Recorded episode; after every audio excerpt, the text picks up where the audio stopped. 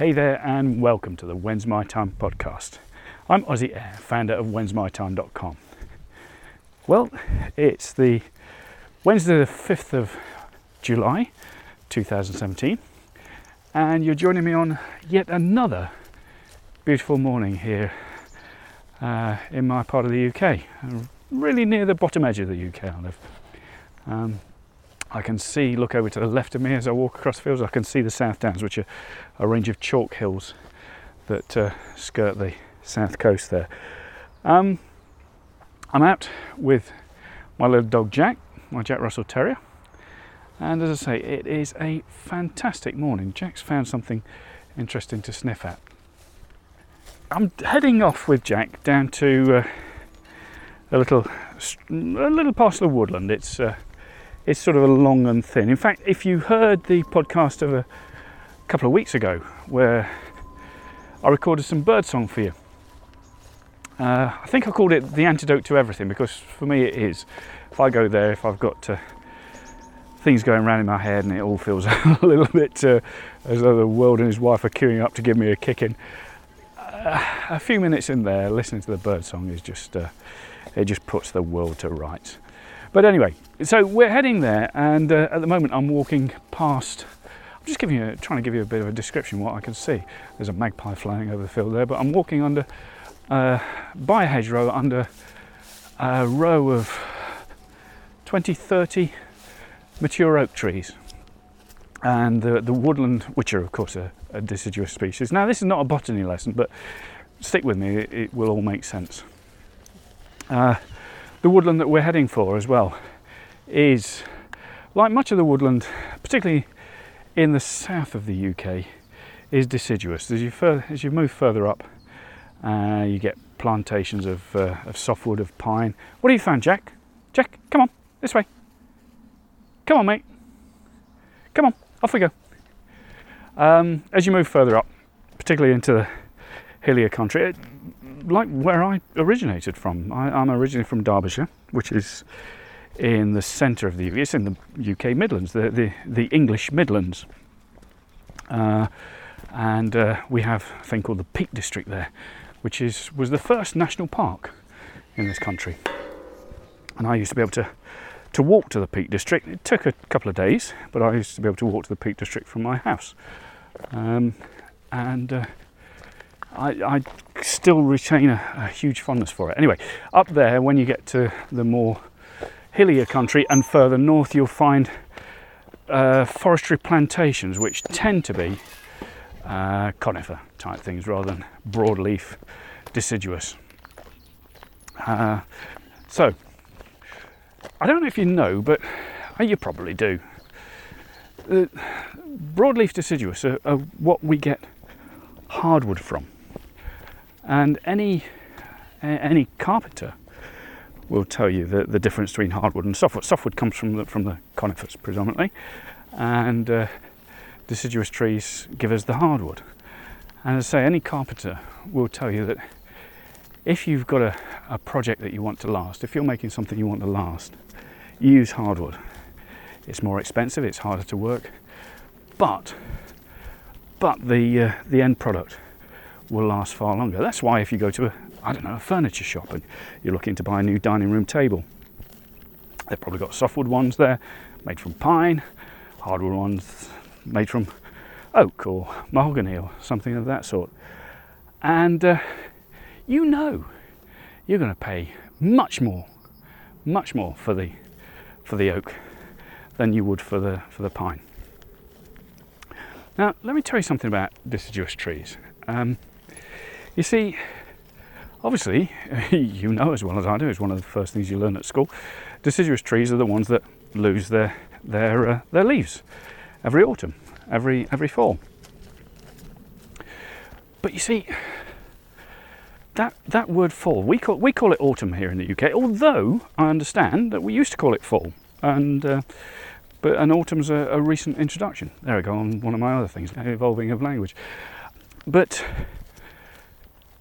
we call it the fall. It's not actually. That seems to suggest, doesn't it, that the leaves fall from the trees. They don't. it's an active process. The leaves are shed by the tree. The tree actually goes through a process that says, ah, I don't want these anymore, I'm going to get rid of them. And it actually causes a, a, a scar to form on the join between the leaf and the tree or the twig that it grows on. So if you ever pick up a, a leaf that's fallen from the tree, I'm not talking about one that's blown down in, in the middle of the year or something of that sort. I'm talking about in the autumn, in the fall. Pick up a leaf. You'll see that there is a definite scar. You can see where it is broken from the tree. And it's the tree, I'm going to say use the word deciding. It's not deciding, of course. as far as we know, trees don't have any conscious ability, but the tree has evolved to shed, to get rid of. It's an action it's actively getting rid of the leaves. Because, and again, I'm going to use a word that suggests that a tree has got consciousness. The tree knows that the leaves have served their purpose.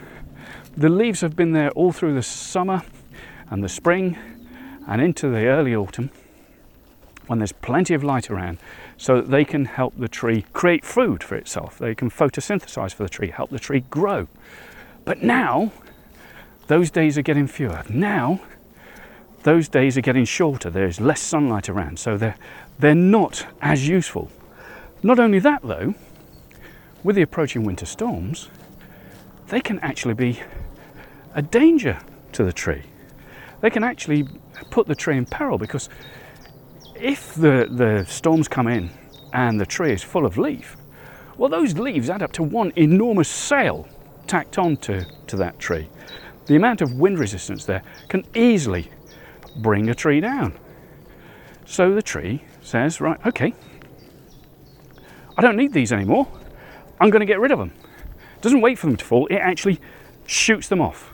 Shoots is probably a bit of a strong word, but it creates that scar so that any little slightest puff of wind will actually break the leaf off. You see, the important thing in all of this, of course, is that the tree is not its leaves. The tree is the bit in the middle. It's the, it's the roots, it's the trunk, it's the branches, it's the twigs. That is the tree. The leaves are just there temporarily. The tree is what remains. The tree is the thing that must survive. The leaves are there for a while. The leaves are there and useful for a while. And I've just been bitten by a horsefly. Thank you very much. But, but they are not required anymore. So, what can we get from all of that? Where am I going with all of that? Well, I'm going to suggest that you're the tree,